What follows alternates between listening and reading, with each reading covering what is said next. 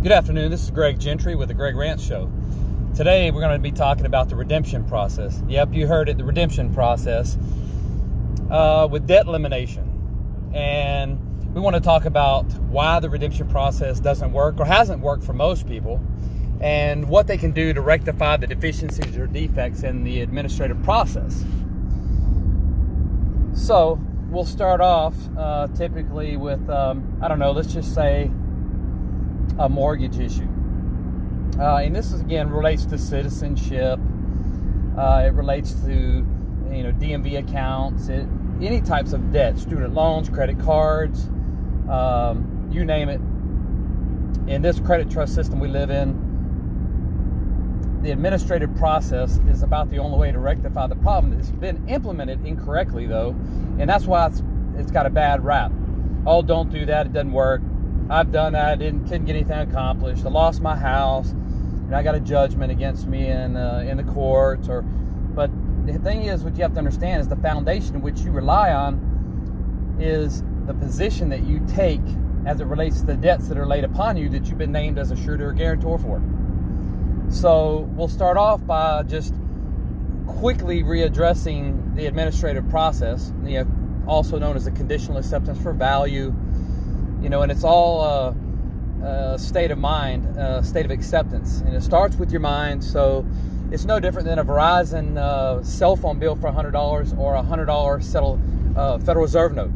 Um, there's they're both obligations of debt, but for some reason, most people accept the $100 bill as uh, income, and they'll accept the Verizon cell phone $100 bill as a liability when they're both obligations of debt and it's all an acceptance. Do you accept it for value or do you accept it for liability?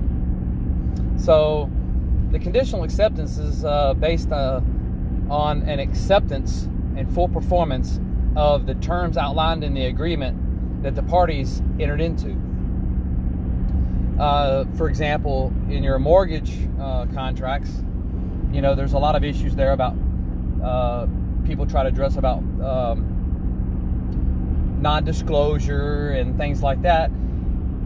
But really, what it comes down to is whether or not the parties involved are actually a party of interest to bring a claim or speak for, collect in behalf of a third party or subsequent party.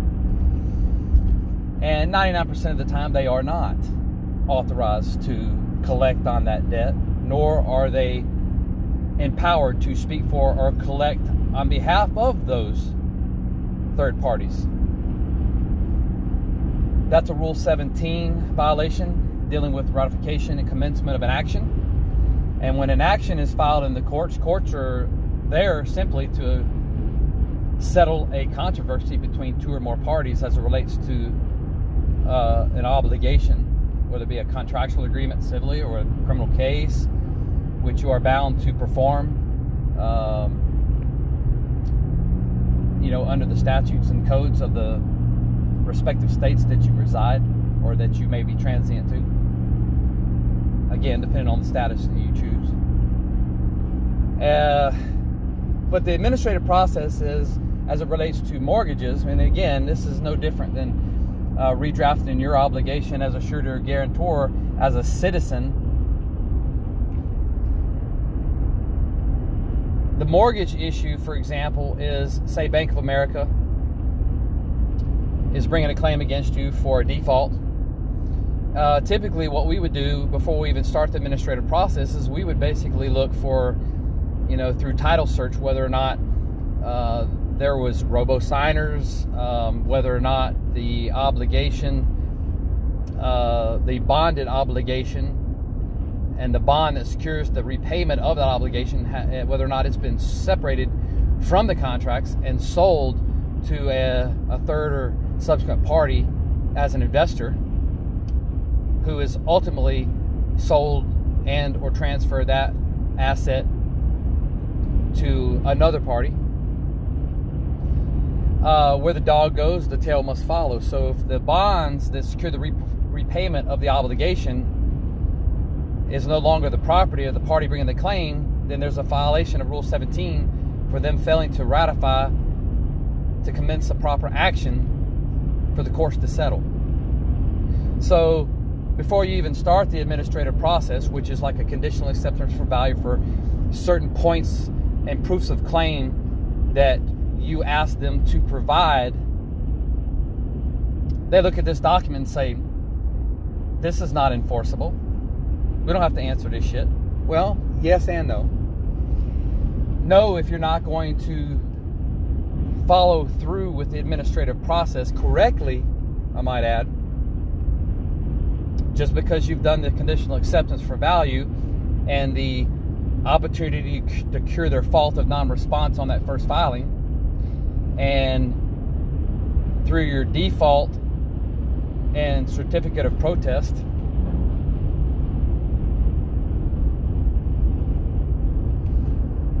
most people file the conditional acceptance for value with the lender, with a servicing corporation, or both followed by the three day opportunity to cure your fault and acceptance of the contract, and followed by the notice of default and certificate of protest issued by the presenter being a notary public who presented the first, second, third mailings. But once that's done, that's basically comprises your administrative process. And if you don't go through the administrative process, then you have failed to state a claim upon which relief can be granted, and the courts will deny you. So, as it relates to a mortgage, there is a regulatory agency who you have to lodge a complaint with first, and that would be HUD, for example. But before you do that, why ask HUD to take your word for anything? I mean, typically they won't. They'll look at the contract and say you have an obligation to pay under the, this contract you fail to do so, therefore you're in default, and this case is closed. So before you open a case with HUD, one might consider performing a securitization analysis on the mortgage account itself to find out the global identifier number as it relates to the securities that were sold and pooled with other like investments for securing that repayment of the obligation. Those bonds were written as if you did it with power of attorney in a mortgage. And so basically, you have a bonded obligation equal to the amount of the payoff through maturity of that debt, whether it be 15 years, 30 years, whatever. Fixed, adjustable, matters not. So what's happening is, is they're trying to collect on the contract, but the bond that secured the repayment of that obligation has been sold to a third third party or subsequent party, and they are no longer able to claim a security interest in collecting on the obligation. At best, they are servicers without the authority to collect in behalf of that investor and truly the only party that could bring a valid claim under Rule 17 for ratification and commencement of an action against a homeowner would be the investors in the mutual fund that the bonds find themselves pooled with other like investments. So rather than have HUD just agree with you, why not perform a securitization analysis to locate the transfer and reassignment of that obligation. Show who own, who owns it, where it's being traded on the open market.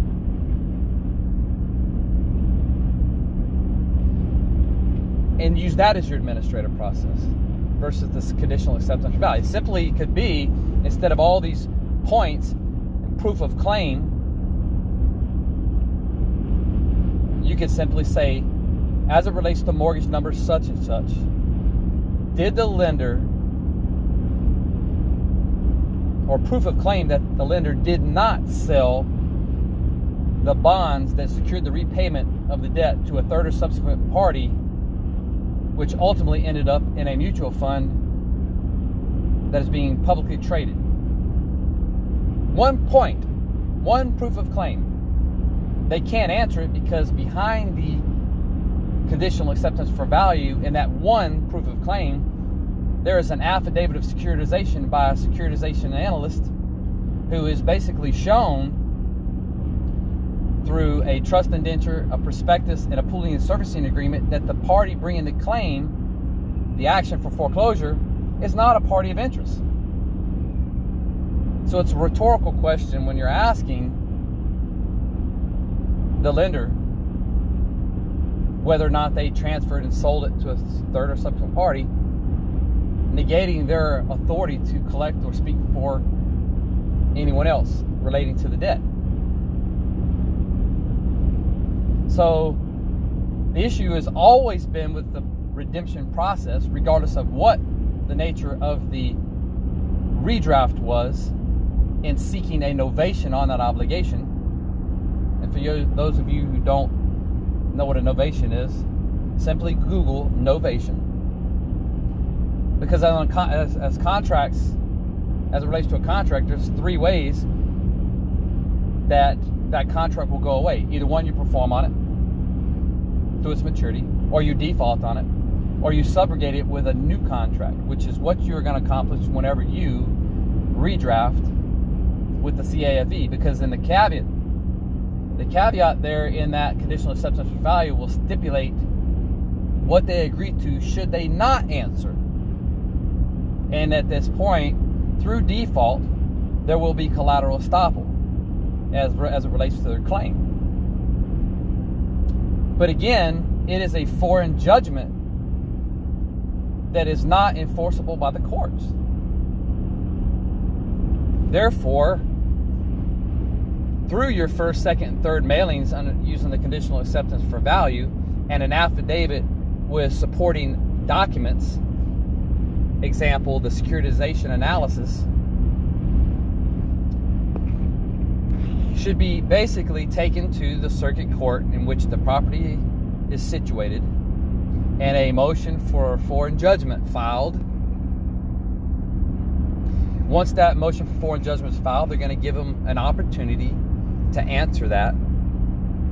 Because what's going to happen is you got your motion for foreign judgment. You're going to put in your administrative process through default with all the supporting affidavits supporting the petition. The conditional acceptance for value administrative process will be Exhibit A, for example, uh, securitization analysis, Exhibit B, all of which will be outlined in the affidavit in support of the motion for foreign judgment. They won't answer.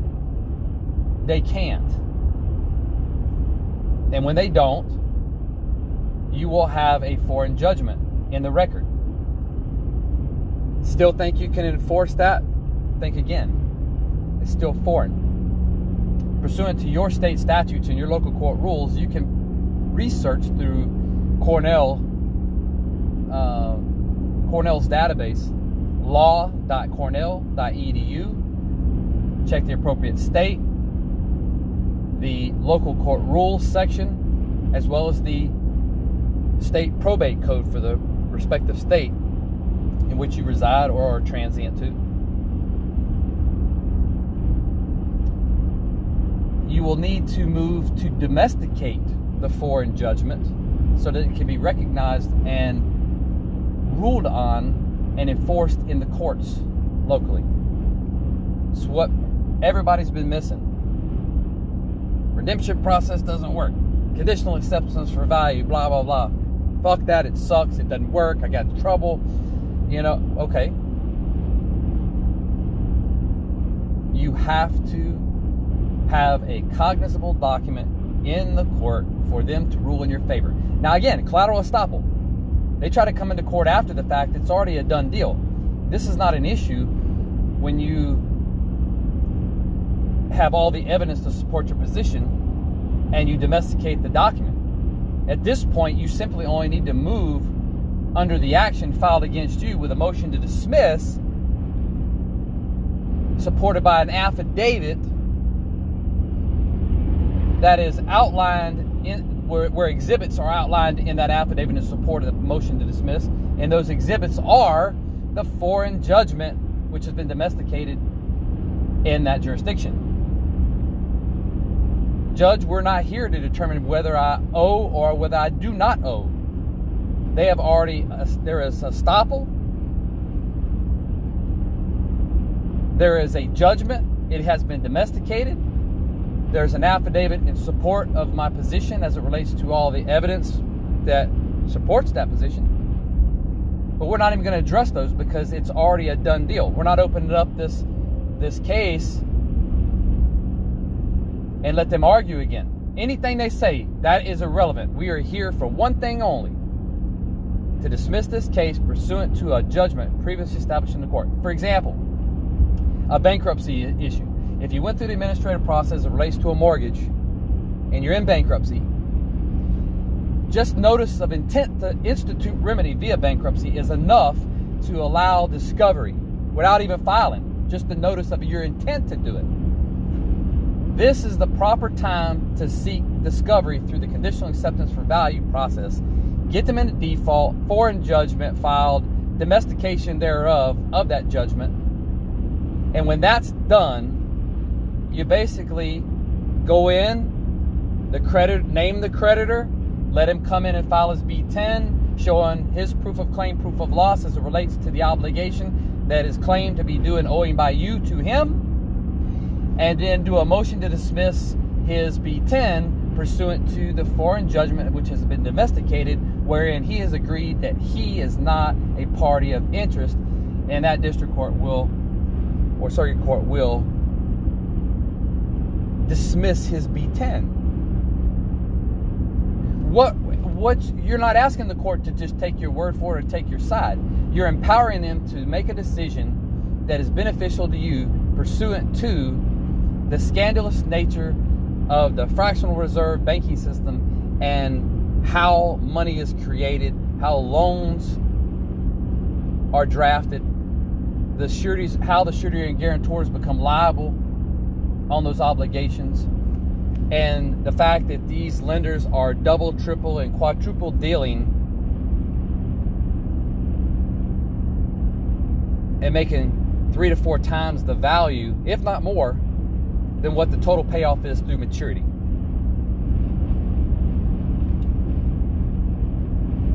when they sell the bonds that secure the repayment of the obligation,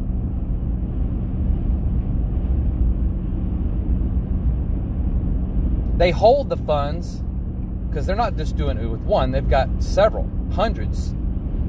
The monies they receive from selling the bonds are held in trust and eventually invested in the same mutual funds in which the bonds are being publicly traded. So not only, they not only are they making interest income on the investment, they're making money on the payments. That's just one way extra they're making money. If you like just giving it to them, just keep bending over, let them stick it to you,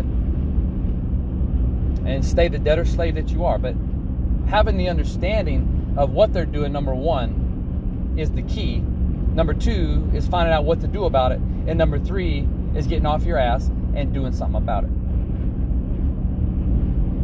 For those of you who have that uh, have that mentality and have tried to utilize the redemption process and failed, it's because it was not a cognizable document that you could use to support your position that the party bringing the action was not the party of interest. That's the way it's always been and that's the all that's how it will always be in this credit trust system. And understanding why certain procedures are not working, it's not that they don't work, it's just the administrative process through its entirety is defective or deficient to help secure evidence to support whatever action is you choose to use to create this novation, to get out of this debt. So, do the people who are promoting redemption are they bad people? Are they snake oil salesmen? Nah, don't not necessarily. Maybe some have ill intentions, but I believe the majority do not understand, do not know how to enforce what they're doing. For example, off topic, if you believe and have discovered that the financial institution is basically holding money and interest income on a bond that belongs to you when the obligation is accelerated in accepted for value and accelerated in time to maturity in tax loss write off, then you have a claim where you could say, okay, here's where we paid this off and we ask for a reconveyance of title, whether it be a car, a mortgage, whatever. And when you fail to provide the reconveyance of title, then you are a delinquent creditor. And I'm going to bill you for the title. And that that bill is going to be for the full value of whatever the loan value was that was bonded. If you fail to pay the, the obligation by, or if you fail to reconvey title, or in the alternative, pay me a check or money order or a bank transfer for the value of the title that you are holding as a delinquent creditor, then I will cancel the debt to you on a Form 1099-C, file it with the IRS, and do a 3949A referral form for willfully failing to file income tax on that value and those monies that you were holding. Along with a FinCEN 101, which is a Financial Crimes Enforcement Network Form 101, 101, 104 for individuals or corporations. And basically, it's a tattletale form. It lets them know that they basically are delinquent creditors. And until they pay that, once that debt's canceled, what'll happen is they'll hit them with a tax bill and you'll get a treasury check for that, amount. Just like debt collectors. If you have a bill and it goes to collections, well, the individual sold that obligation to someone else as a cash account, there is no contract that you have between that collection agency or otherwise. Maybe or maybe not, there was a transfer clause in the agreement allowed them to transfer the obligation. But what they're failing to tell you and what people are failing to realize is that even if they did, selling it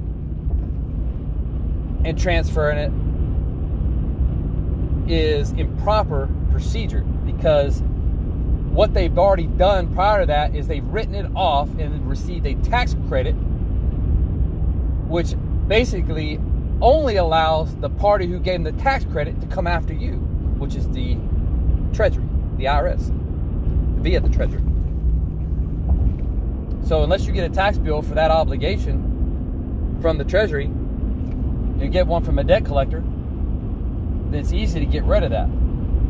But again, if you buy a car from an individual and you pay it off and they don't reconvey title, you bill him for the value of the title.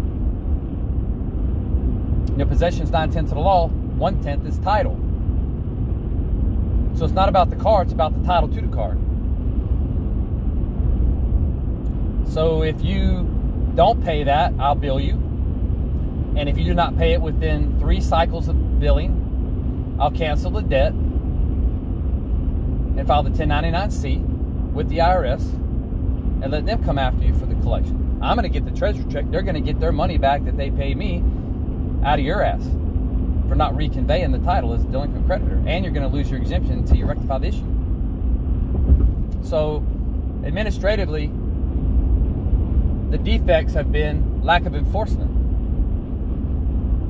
with anything, any administrative process.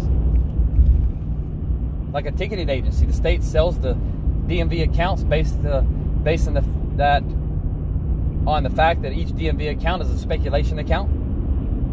If an average ticket is 150 bucks and you've got average three tickets per year per person, it's a $450 speculation account that they probably get 10% or 10 cents on the dollar. So they get $45 for every single DMV account, just as an even number for the purpose of this conversation they get 10% or $45 times thousands of DMV accounts. And then when those bonded obligations are basically pooled and being traded on the open market, the state takes the $45 times however many contracts that they had, driver license accounts, and invest that money into the same mutual fund in which those obligations are being publicly traded.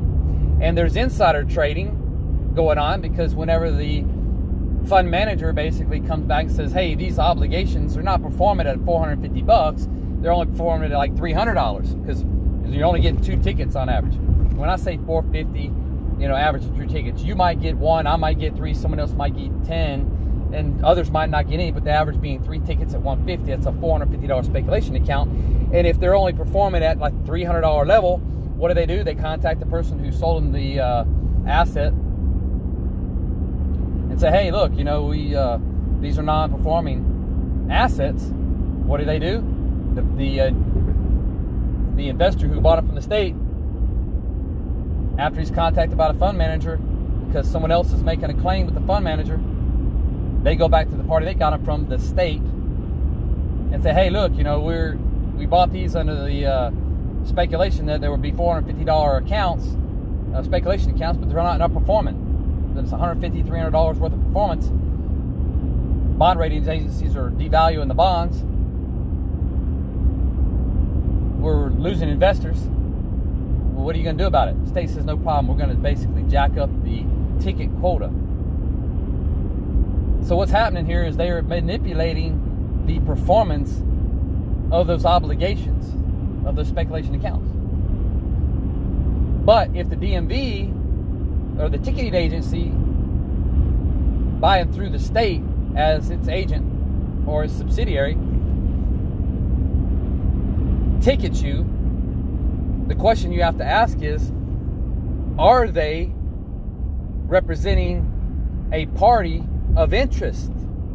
And the answer is absolutely not because when they sold the bonds that were there to secure the performance of repaying or paying the obligation, should one be created to someone else, then they've like they've lost the right to collect that amount.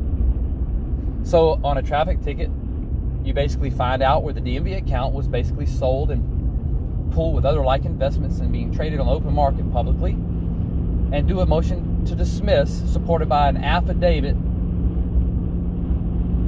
outlining an exhibit, which is a securitization analysis that shows that they're not a party of interest. We're not here. A judge, he was doing 90 miles an hour in a 35. Judge, that's not true. I was doing 100, but we're not here to determine whether or not I was speeding. We're here to determine whether the party bringing the claim is a party in interest. And it's not. They're not.